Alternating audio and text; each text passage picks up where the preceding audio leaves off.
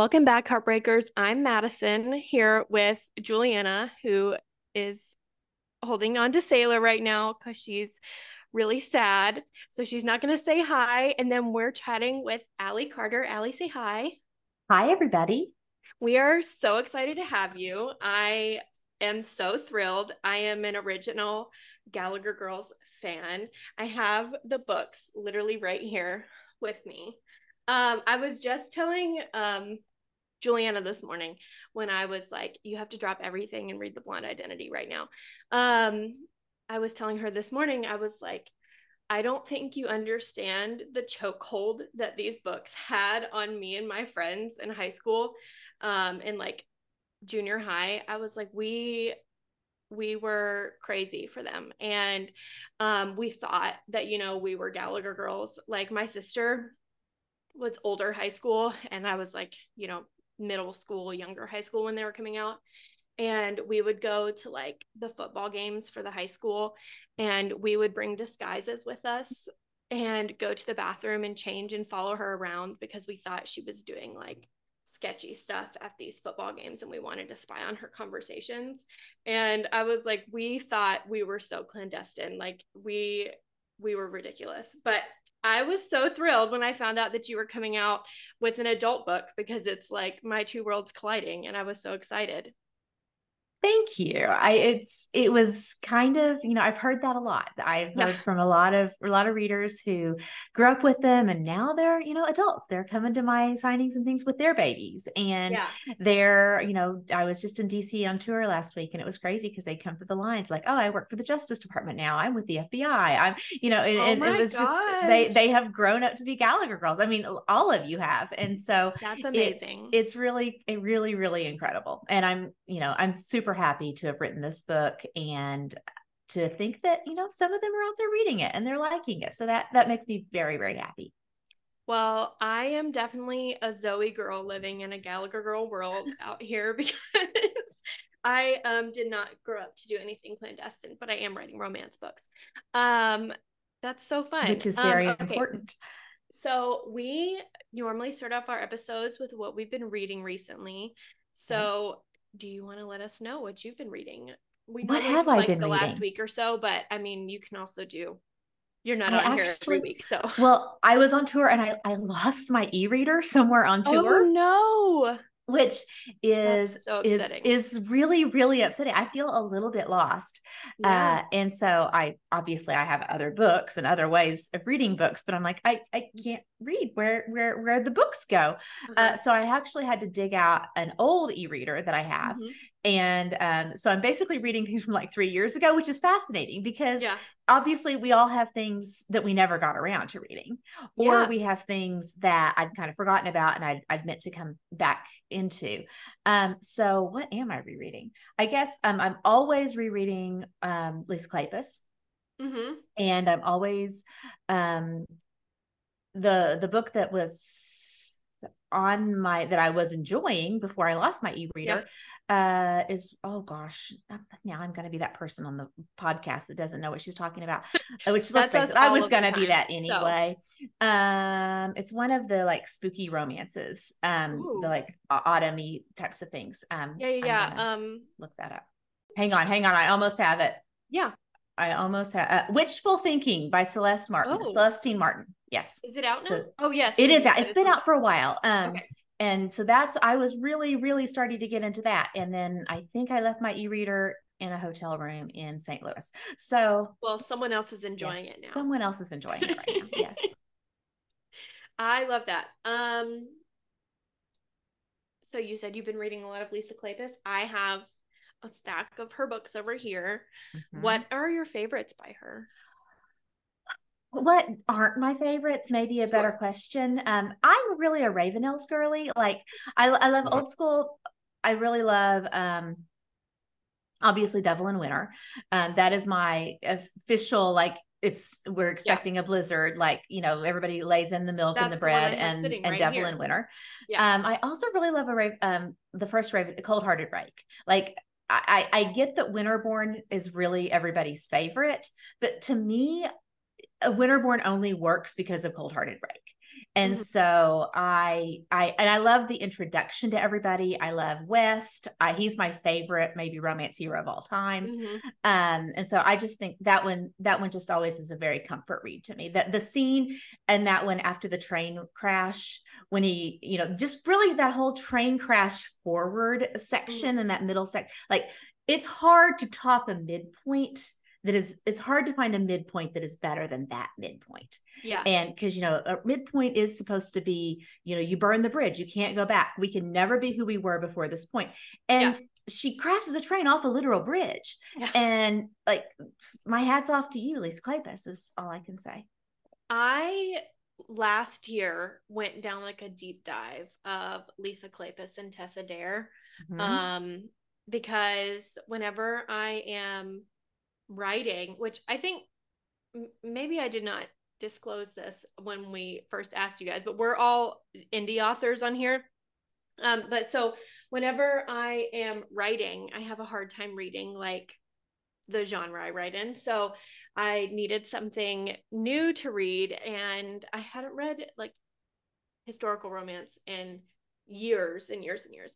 And then I read one Tessa Dare book and went down like a rabbit hole and read her entire backlist. And then I got started on Lisa Kleypas and I now they're just like historical romances are just my go-to whenever I am writing. Um and yeah, I either do that or fantasy. And that's pretty much what I've been doing um the past few weeks.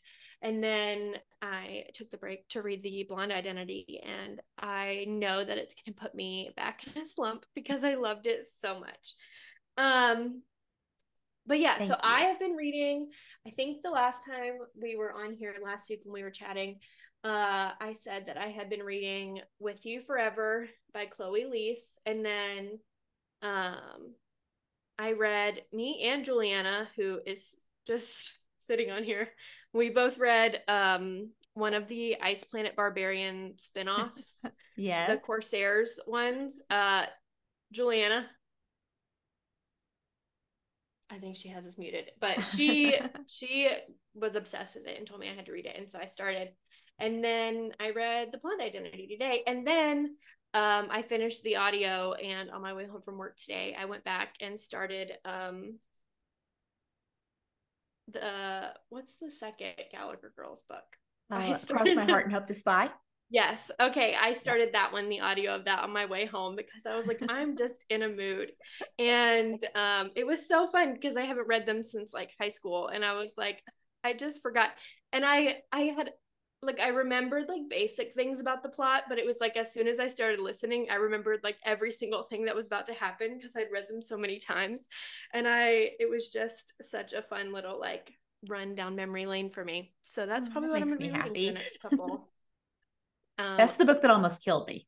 That yeah, yeah, yeah, definitely. I don't like wow. sequels. Sequels are hard. More.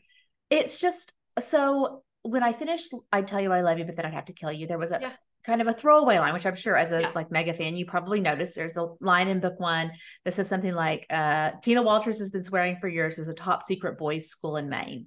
Yes. And for your listeners who may not know, the Gallagher Academy is a top secret all girls boarding school for teenage girl spies. And so um, I had always liked that little throwaway line. And so when we got to talking about what we wanted the sequel to be, my editor said, um, I have an idea. And I said, I have an idea. And we both kind of at the same time went, boys school in Maine. and so, so we knew we wanted it just listening to this. We knew we wanted it like... to be the boys, the boys and the girls, like, you know, come together the problem is is that's a premise that is not a plot that is all of my books um, that gets you through maybe if you're dragging your feet 75 pages. Yeah. And so then you're like oh i have to actually have a plot for this book. And so i actually wrote three totally different books. There are two ver- other versions of cross my heart and hope to spy it, with it totally different plots that exist on my hard drive. And it was like I I wrote I wrote two two completely different standalone versions of that book, mm-hmm. and they were never quite right. And I this is getting into the weeds, but at the time I was living in Kansas, and I um it was Christmas break, and my friend Jennifer Lynn Barnes was home from college, and in Tulsa, which is where my sister lived at the time. Mm-hmm. And she was like, come down and see me. And I was like, I can't. I've I got to finish this book. It's it's so late. It's so so late. We've already pushed the pub date once. And she's like, no, just you need to take a break. And I said, I can't afford to take a break. Mm-hmm. And she says, No, no, no, you're not listening to me. You can't afford not to take a break. And so I got in my car and I drove two hours down here and we went to see a movie, went to see The Good Shepherd, um, which is a great movie with a bunch of big, big movie stars. And it's a spy movie, kind of about, um, you know, the kind of uh, the Cold War era. And in it, there's a scene where a, some spies jump another spy and throw him in a river, I think, or kill him in some way. And I immediately, it was like, boom. And I dug around in my purse and I found a piece of paper. I, I wish to goodness I still had this piece of paper. And I found a pen and I wrote, it's not cat versus mouse, it's cat versus cat. And and from that point forward, I knew what it was. And it was just, you know, serendipitous. But I but I wrote the wrong book three times because I had a I premise. I didn't have a Listeners could see my face right now because yeah. I am just like loving this so much. You are uh, so giddy right now. It's so cute. yeah, I just I I was telling one of my friends today. I was like, I feel like there are like three or four different book series that I read growing up that made me want to be a writer. Um, and that was one of them. And just I remember being like, not to be any spoilery for anyone who hasn't read them, but like the the foreshadowing that was set up in book one, just the little throwaway line that set up like the whole ending. I remember that was like the first time I'd ever read something with like foreshadowing, and I was like, this is the coolest thing I have ever read in my entire life. And I was like, one day I'm going to do this. And now I'm like planting all the little Easter eggs in all my books. But it's just so fun to look back and be like that. But I love that story. I also now, like as a writer, understand the the almost dying that a book can put you through. Um, and I was just there a month ago. yeah, yeah, it's so brutal, and and you is. don't. I'm gonna close my blinds really quick. You can't even explain it to somebody because it's just because you know it's there. Like you know it's it. it you're you got to yeah. find it, but you it's like the harder you try to find it the more it sort of recedes into yourself yeah. Yeah. and so you do have to take a break and go to the movies or, or something yeah. like it's we um we were just talking about this today because i i'm in a series right now it's a five part series i just finished the second book that we publishing in like a month so i like waited till the last minute to finish it. The i mean i changed it over and over again. I finally am good with it. It's fine. It's not my favorite ever wrote, but it's fine. It it'll be good. So I finished Sealed Delivered. All that's good. It's going out in like a month. But then I was like, okay, so I guess I should just go straight forward to the next one, or I could write a standalone, or I could like I've got all these book ideas, and now I'm like, would none of them inspire me? And Madison's like, take a break, please. like, please calm down. I am the biggest fan of people taking a break in between books. After I I did the same thing where I wrote I wrote my second book three complete times like and it i i literally after i wrote it like i did not write i think for like four months um just because it had it had almost killed me. And i was like i have to start taking a break and not like forcing myself because the the thing was and i feel like this is something that writers often don't talk about too is like when you force yourself to write something and you know you're writing the wrong thing but you're just like forcing yourself to get things out on the page um which you know in in some cases is necessary. You're like you just have to write a bad first draft but it's like it's different than writing the wrong first draft or the mm-hmm. wrong second draft and just knowing you're like this is not it. This is not working and I think I had forced myself to do it anyway. Um, and then it was wrong many times. And it finally like clicked after I like stopped and made myself take a break. Um, so exactly. I always like to say that uh, in a lot of ways, writing is like working out. And there's this is hard and it hurts because it's what I need to be doing and this is wrong and i'm in pain because i'm actually hurt. Like yeah. oh you know i haven't done this in a while. I got to get back in the groove versus i've torn my acl and you kind of have to figure out which is which is the good pain and which is the no something's wrong pain. And that's just one of the things that i think comes with experience in this business because it just it just takes a while. You just have to kind of figure out you know you have to know your own process and know your own body in, in that way. I love that. That is really great advice thank um, you jules we were doing recent reads um and then we got on a tangent I haven't read hardly anything I have I reread Signed Sealed Delivered. That's all I've read was my own book. Um and you know, I mean it was my own book, so I can't really talk about it. But um that's all I've that's all I've really read since we last recorded because I feel like we didn't record that long ago, right? Last Friday or last Thursday. Oh wow, that's sad. I haven't I haven't read much. No, Did you finish when you're on deadline, it's book? hard. It is. It's so hard for me to read, especially I really only read like rom com kind of style, and then like Ice Planet Barbarians. Like I am like two, like that's all I read pretty much. So um, so when I try to read any kind of rom com, I compare my writing because I'm a rom com writer to it, and then I'm like, well. This style is so much better than mine. Maybe I should try to shift things, which is never the answer. Oh, and it is so frustrating whenever I um am reading and I'm doing like the last draft. I just am so uninspired. It's fine if I read when I'm first drafting because I'm like, my book's a mess. Like it's fine. And I know that it's a mess and I know I have opportunity to fix it. I'm kind of getting inspiration as I'm listening to like different narrators and like different, I don't know, just different tones of different books will inspire me. And there's a whole different kind of switch where if I read them during the last draft, I'm like, my book sucks. Yeah. I hate everything. Like I will get into a bad slump, which happened with uh per my last email, which was my last book that I um, released. So yeah. No, I'm the same way. I, I, I that's why I read so much romance for a long time because I would be writing YA and so romance was the thing that made you you know kind of picked you up and it you know made you feel good. And you i never had to stop and compare my voice to somebody else's voice or my plots or anything like that because it was it was a different thing. And especially like with a historical romance nobody's looking at my contemporary YA and being like oh it just doesn't really just doesn't really you know live up to the you know most recent Beverly Jenkins. Like well it's not supposed you know they're they're very very very different beasts. And so um it, that's that's why I read so much romance for so long.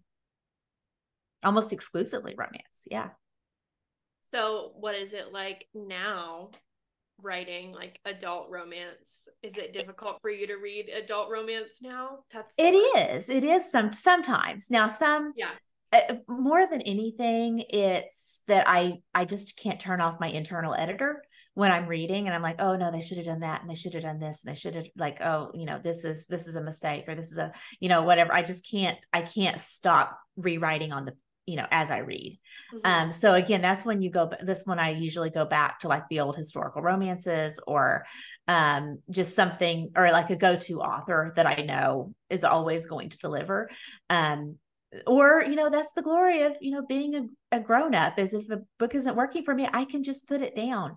I can just stop reading and or you know and what i will do a lot of times is i'll come back to it when i'm in a different place you know in in my process like oh well i turned my book in i've got three weeks off. Okay. Then I can go back and read some of these other things that are maybe either in a voice too close to mine or in a voice that's really, really different than mine and kind of messes me up, whatever the case may be.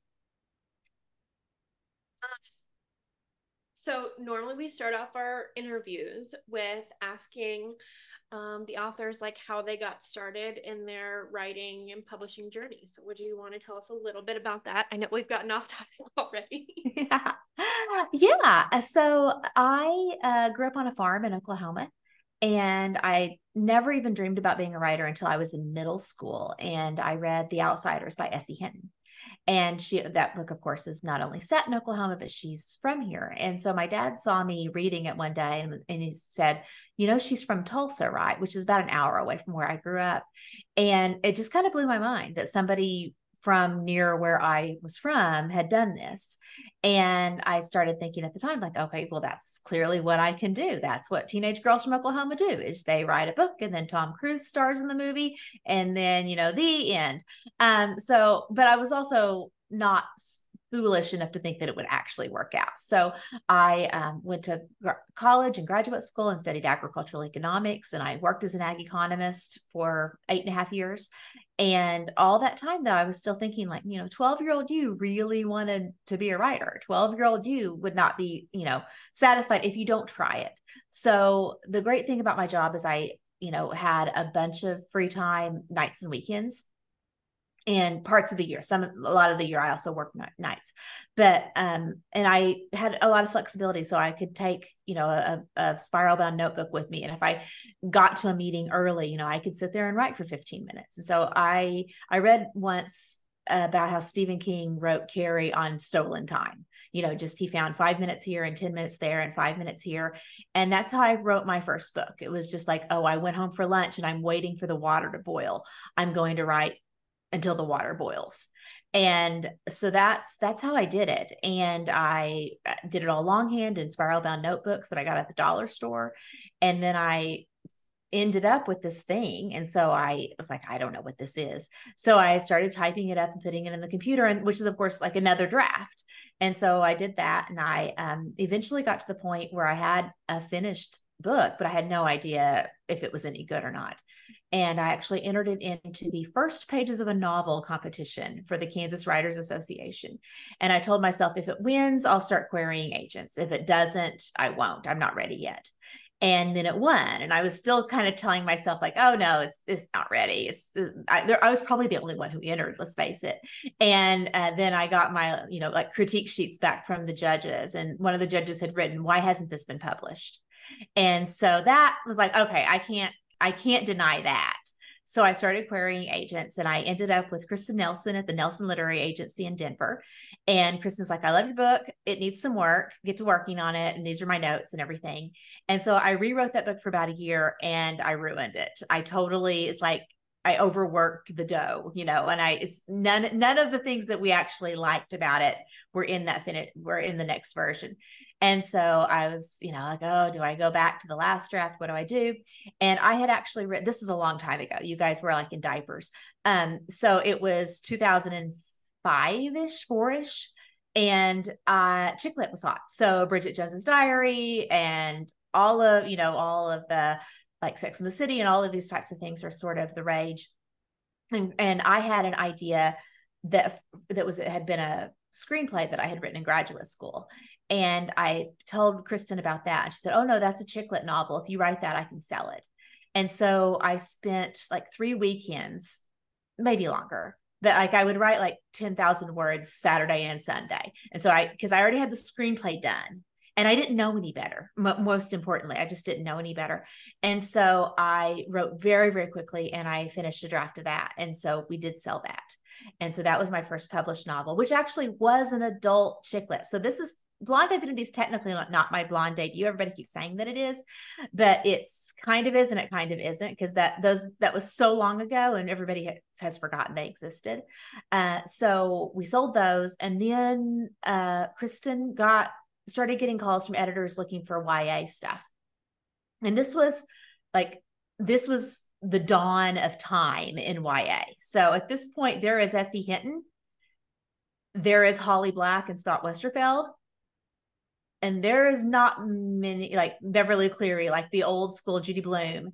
Um, this is pre Twilight. This is pre everything. Yeah, uh, that's the big now. So yeah. Yeah. I remember like I just feel like YA came out of nowhere when I was like seventh, eighth grade. And then all of a sudden it was like my entire life because I feel like I had binged like the Nancy Drew books when I was, you know, in like earlier elementary. And then there was nothing for me to read as I was yeah. like coming into that age. And then all of a sudden there was so much for me to read because that was um like 2008, 2009. Yeah. And then all of a sudden, like, I feel like that was when everything YA started coming out and it was it was the time to be alive. It, one of the things we don't talk enough about in this industry is is it's not necessarily luck it's timing and and time you know obviously those two things are very very highly related but i have the career that i have today and i've been lucky enough to to be in this business probably as long as i have because I started out in a time when for every new writer that came into the YA shelves, nobody had to go. Like it was just we made bigger shelves. And so you just kept adding new wave of author after new wave of author. And I was in one of the first waves. I was in like, I might have been in the first wave. And so of, of after, you know, sort of that time. And so I, I, had the idea that night after Kristin asked if we had any any of her clients had any YA ideas. I had the idea of a girl going to a boarding school for spies, and I immediately knew the title would be "I'd tell you I love you, but then I have to kill you." And I sat down and I sent it off to Kristin, and she's like, "I love it. Can I can sell it? Give me sample chapters." So I wrote out 36 pages, and we sold it very, very, very quickly, and kind of like it's like the five minutes that changed my life in a lot of ways.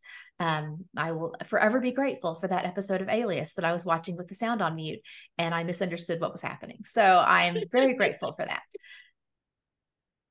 I love that. What um kind of like made you want to transition to adult now?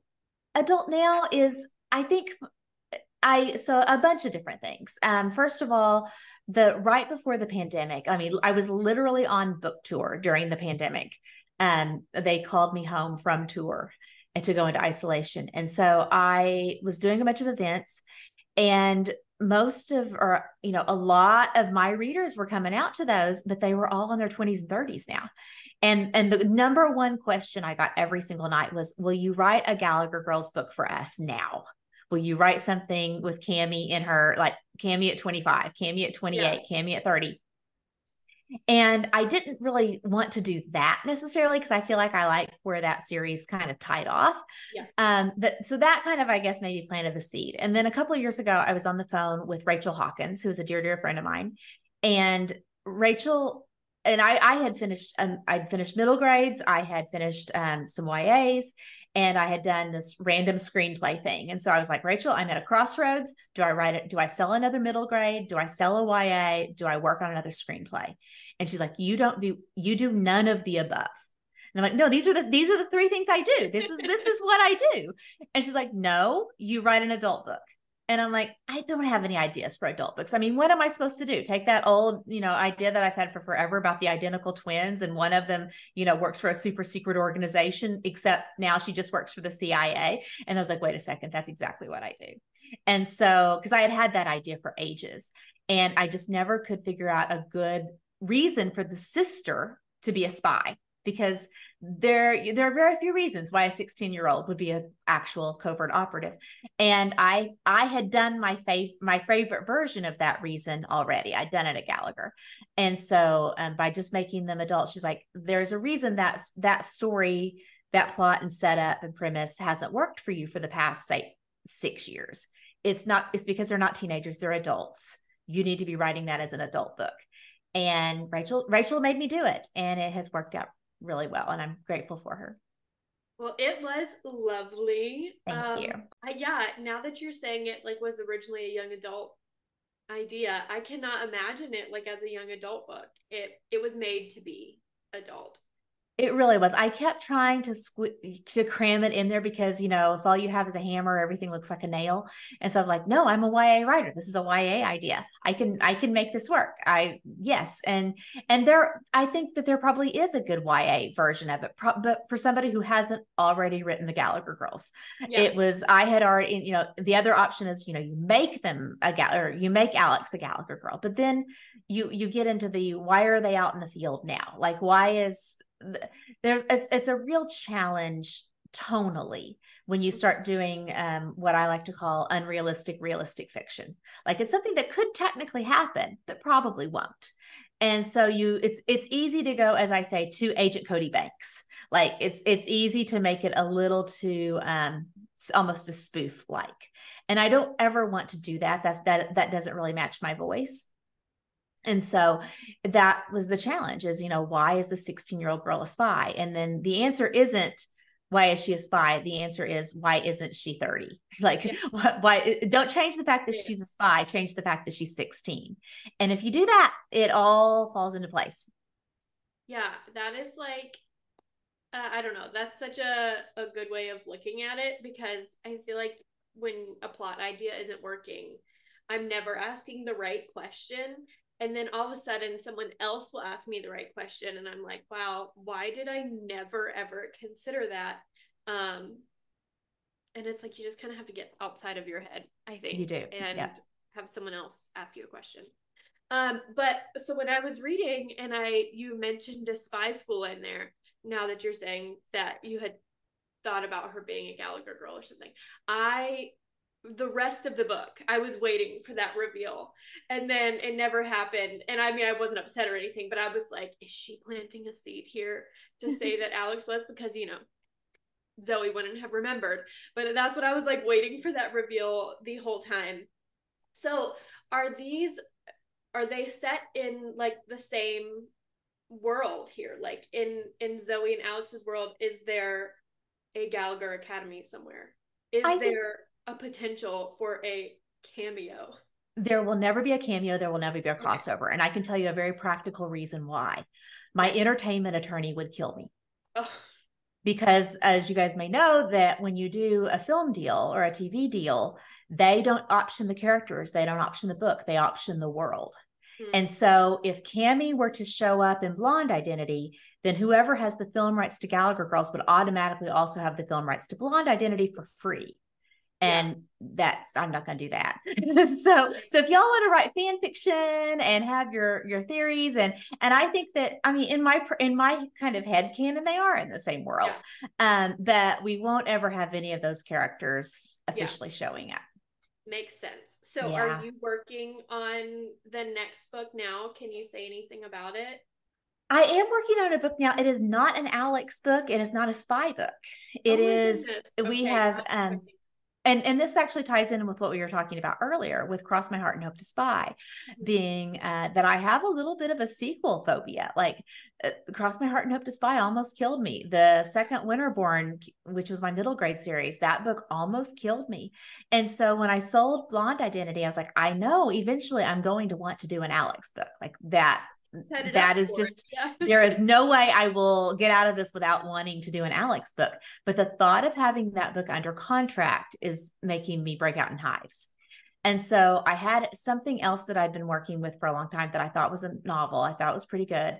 And I asked my editor, my new editor, I'm like, what do you think about doing something weird? And the book two of this contract is is something totally different.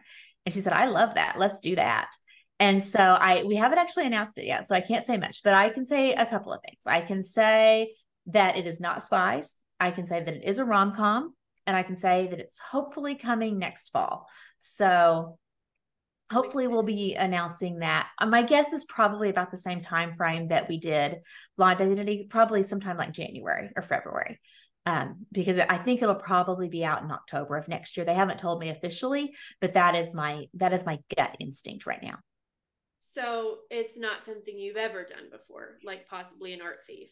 It is not something I've ever done before. Okay. It is not, it is, it is, it is both exactly what I do and also yeah. something I have never ever done.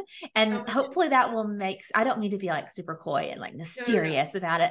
Um that it's I I there there are seen it's it's both exactly what I do and also something I've never ever done. So it's it's really exciting. I like it a lot. Oh, okay. I'm so excited. Um, we have some Instagram questions we can. What advice would you give to aspiring writers? Write as much as you can and read as much as you can. And probably the best advice I ever got was when I was in middle school and starting to write. My mom, who's a high school English teacher, told me you should never compare your first draft against somebody else's finished draft. And I think that that's something I have to remind myself of even now.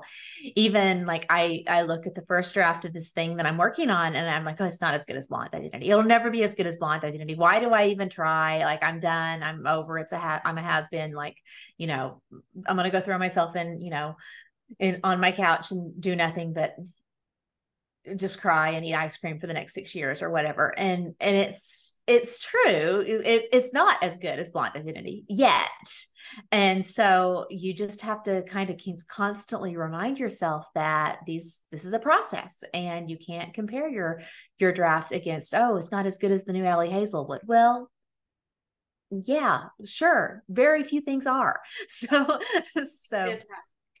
yeah. I don't think that she could write a bad book if no, she tried. She's she's too freaking good. Yeah. We're we're big Ali fans around here. Same. Um,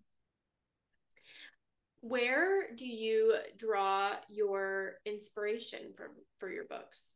why spies? Why why has it been spies so much? It's um so years ago pre-pandemic i used to write at a panera bread all the time and um i always when I, I was telling somebody that when i've been working there all day especially if i had like tweeted or something that i was there i always would always take a different route home i'd always like you know backtrack and take like the back roads or whatever and somebody asked me why i did that and i said well it makes you harder to kidnap and that person just laughed and laughed and said, Do you do that because you write about spies? And I had to think about it. I thought, No, I write about spies because I do that. I, you know, I am, I am the person who's like, okay, that van is driven by three times, or, um, you know, that that car that car was parked here when I got here, but now it's in a different spot. Like it's closer to that line than it was. Like I I noticed random stuff like that. And I remember it. Um, I can't remember anything else. I can't remember the name of the book that I'm reading, but I can remember that. So I just have always been wired a little bit that way. And I, I like I like really high concept things. I like things that uh, have a lot of external conflict. And so Rian Johnson, um, who's one of my favorite filmmakers, when he talks about Knives Out, he says, "I wanted to take an Agatha Christie, or I wanted to take an Alfred Hitchcock engine and put it in an Agatha Christie car." And so what I want to do is I think I want to take, you know, a James Bond engine and put it in a Nora Roberts car. Or, you know, I I want to or a Jennifer Crusie car, probably more like it. And I I like that sort of I like the cool like chemical reaction you get when you mix genres. And so I think I'll always do a little bit of that. I love that. I I was actually when I was ranting or not ranting, raving about the blonde identity to Juliana this morning, I was like, I don't even. I mean, because like I said, it had been so long since I'd read one of your books, but I was like, I can't even explain to you. I was like, Juliana, this is like the writing style of all of our favorite authors mixed. Um but then high stakes. Before i had sent her like one voice message this morning and um, she was like i didn't even finish listening to the rest because like immediately what you said i was like i'm sold. I'm dropping what i'm reading right now to go read that. Oh um, so sweet but i yeah i love how you mix the genres. It's it's like the perfect blend because uh blonde identity was like so rom-com. Like it really really was. But it was in like a completely different medium than we've ever really seen before. And it made it feel like fresh and new but like the writing style that we love so much. Oh thank you. Um so i loved that now there are downsides to, to mixing of the genres you end up with almost a venn diagram and so like in a lot of ways blonde identities it's a romance it's a comedy and it's also a thriller and so there's a point at which all three of those things overlap and that's where you're always aiming um, but there are definitely times in the writing where I was like, okay, well, I could do this plot twist. And, but that makes it a thriller. Like, that's not romance anymore. That's not funny anymore. Or I can have the characters do this. And, like, well, that is very, very funny and very, very romantic. But that absolutely kills all of the thriller elements of this. And so you're constantly trying to figure out, um, you know, what am I going to do that doesn't doesn't pull you out of that other zone and so it's it's not without its challenges but it's it's the way i like to work well and i can imagine too um that it would also make it difficult with like reviewers and readers and things like that because they come in expecting thriller and then it's like a thriller rom-com or come in expecting all rom-com and it's like wow there was a lot going on there's like a lot of plot so I could I feel like that would be difficult too, but it worked and, so well for me. Thank you. And that was one of the challenges with designing the cover is, you know, we would we'd get a draft of the cover and be like, this is a really cute rom-com. No one's going to pick this up thinking, okay, you know, international crime spree. Um, or we'd get something that would look very thrillery. It'd be like, no, there's like nothing about this says romance. And so you're just always trying to, again, find that sort of balance of of this is this is a lot of things at once and and um so you know looking at comp titles like uh, mr and mrs smith for example um, that'd probably be the closest maybe comp title but it's yeah it's it's really tough to to keep that balance. Um what is your favorite trope to read and your favorite trope to write? Uh, i i will read pretty much any trope as long as it's well done as long as it has a lot of voice. Um, i'm really more of a voice snob than anything. Um, i i am absolute trash for uh, road trips. I like i like I like the hero and the heroine or the the protagonists to be on the page together. Mm-hmm. Like I don't I I don't necessarily need, you know, 40 pages at the beginning with each of them with their individual friends and then they meet and then you know then they you know go their separate ways and then they see each other again and then like no i just yeah. just put them just put them on the page together that's yeah. that's what i want proximity. and so pretty much any of your forced proximity uh kind of tropes road trips um you know i love a like oh it turns out we you know i wrote a castle for christmas and so i saw somebody joke online when that came out it's like we've moved from oh there's only one bed to there's only one castle and i'm like yeah no i i i love i love a what do you mean we both inherited this old inn? Like i, I love anything like that. Oh i love that. Who are some auto buy authors for you? Oh mercy. That gets I don't now now I can't remember any author who has ever existed ever in the history of the world.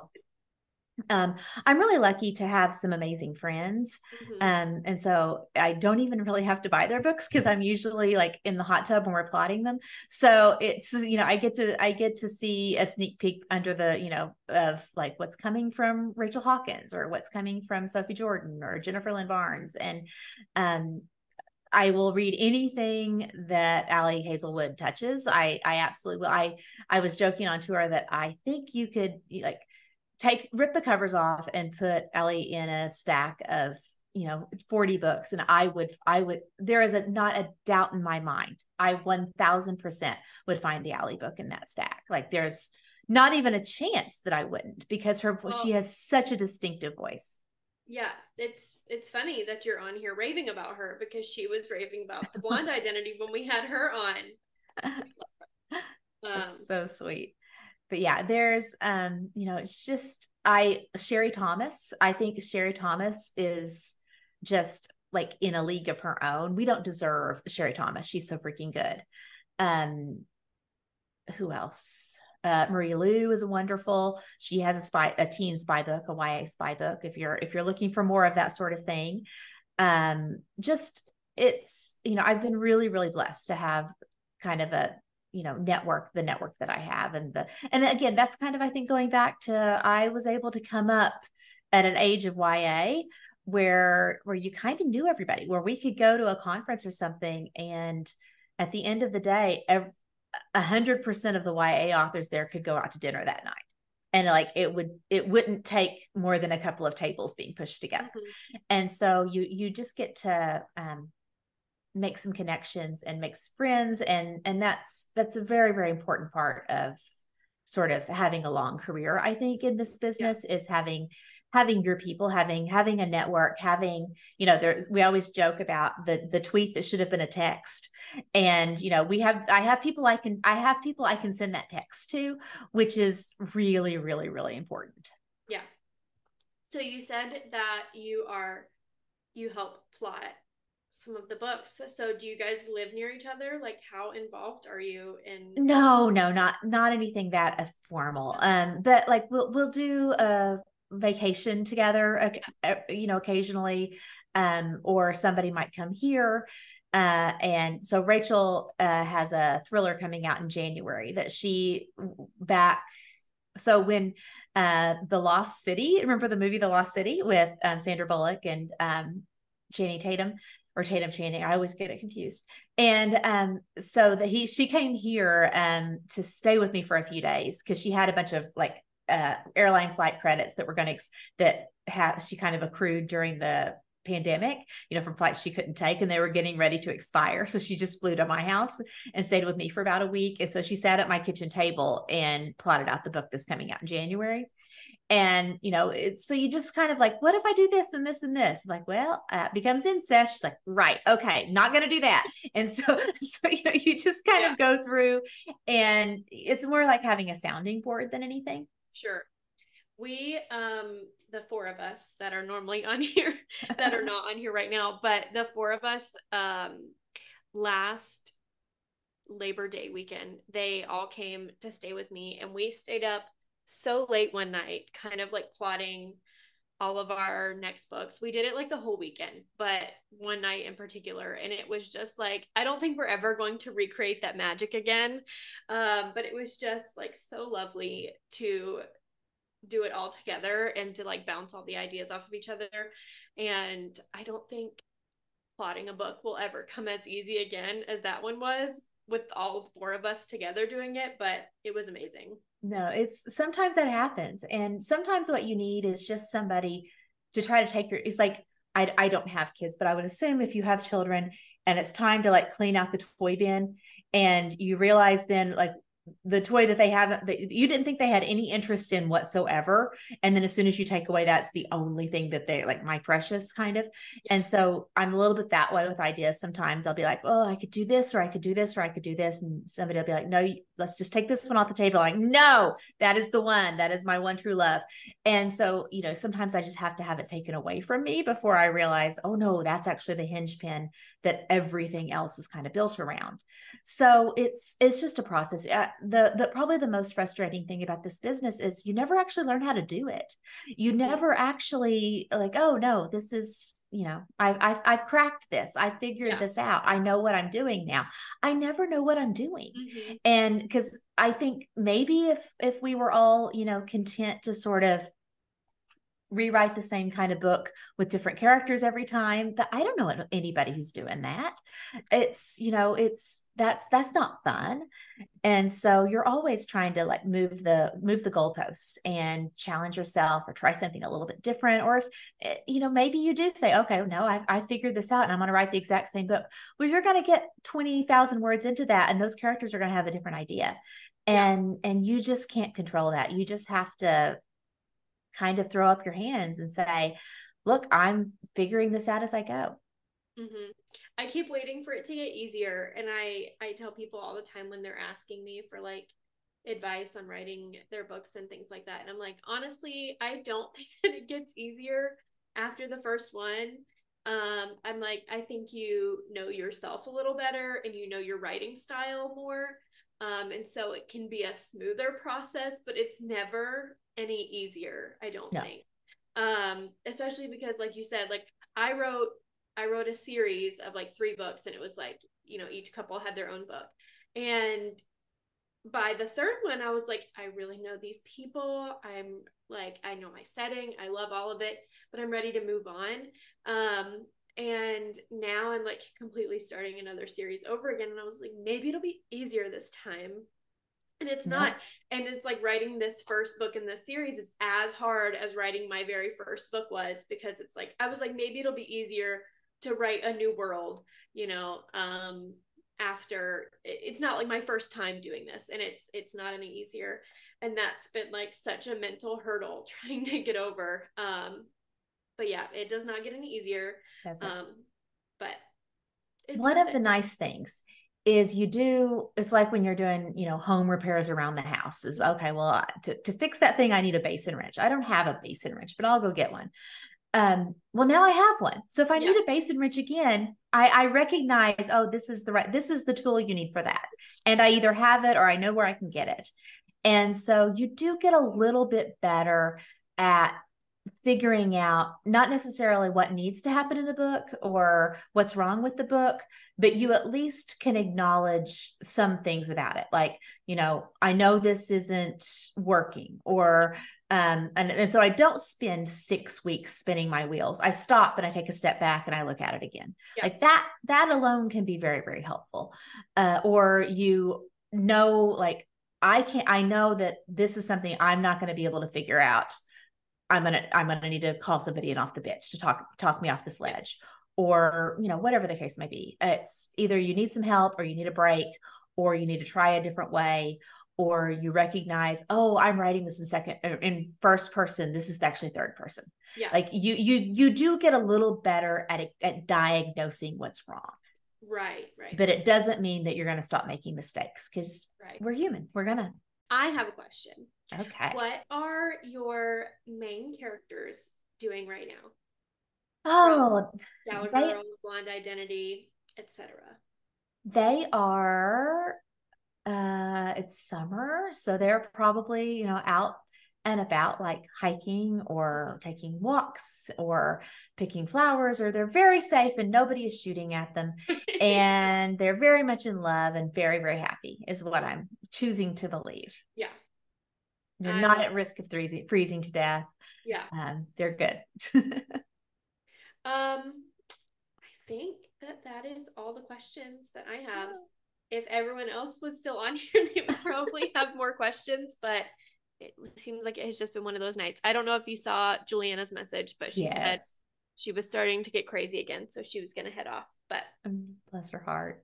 well, this has been so lovely. I I literally texted my cousins this morning because we had read all of your books together when we were growing up, and I was like, I'm talking to Ally Carter tonight. Um, ready to fangirl. Like for real when I told them, um, like when you sent us the the arc of blonde identity, I was like, guys, I have made it. I was like middle school, high school Madison would be freaking out right now. Um, because it's crazy, like some of the the authors and things that I read growing up that I was like, you guys were like these unreal people to me, like untouchable. And I'm like, now I slide into their DMs and I'm like, hey, I love your books. And it's just so wild. But I was like, they were like, you are so cool. And I was like, I'm not cool at all. um, I was like, but you know, they're normal people that it's much easier to talk to now. But it has been so fun. Um, you have been such an inspiration Thank to me you. over the years, and I loved getting to chat with you. Thank you so much for including me. It's such an yeah. honor to be asked. Well, we will um, keep an eye out for you. Said you think probably early next year was when we'll get an announcement for that. I'm that's what I'm hoping. Like we haven't even started talking about the cover yet, so I think I I liked the way it worked with Blonde Identity, where we will where we were able to have cover and title and back cover copy and everything out at the same time, and then also you know it's it's hard to ask people to wait a year, a year and a half. You know it's it's hard to maintain enthusiasm for that long. So i i am a fan of not announcing things um until they can until people can go order them. You know yeah. it's just i because then you get into the whole like oh well didn't i already order that? Didn't that already come out? I've been looking uh-huh. forward to that for two years. Yeah. Um it's so i i like i'm i'm more a fan of sitting on things now i think a little bit for sure well, we will keep an eye out for that. Thank and you. guys, if you have not read The Blonde Identity yet, you need to. Um, I feel like I have talked about it enough tonight, but you you like the audiobook, okay? You I I I, I can't listen to my own audiobooks, but I oh I love God. to hear result like the reviews. So I until like a year ago, I was not an audiobook person. Like the narrators just if they were not right to me, like I could not listen to an audiobook. And now it's pretty much all I do because I listen you know, on my way to work and like while I'm cleaning and things like that. And so, um, but if I get to a good part, I have to like stop the audiobook and then go read it. So I end up buying like a Kindle copy and the audiobook every single time. Um, but today I was like trying to get work done and I kept going back and forth between like listening to the audio and being like, oh, this is too good. I have to stop and read it. So I did probably like a 60 40 with the audio oh, and so the fun. ebook. But I loved the audiobook. The narrators were amazing. And like I said, it was Andrew, what's his name? Um, who is Teddy Hamilton. Mm-hmm. But it was so good. I loved both of them so much. And I cannot wait to listen to more. Well, thank you so much. Mm-hmm. well, it has been so nice talking to you. I'll let you get off here and you have a great rest of your night. You too. Take care. Bye. Bye. Um, thank you for listening to our podcast. Please rate and review us on your preferred podcast platform. We will be having um, a couple more really great author interviews coming up. Make sure to follow us on um, HEAs and heartbreaks.pod on Instagram. Thanks for listening. Shoot, yeah, boy.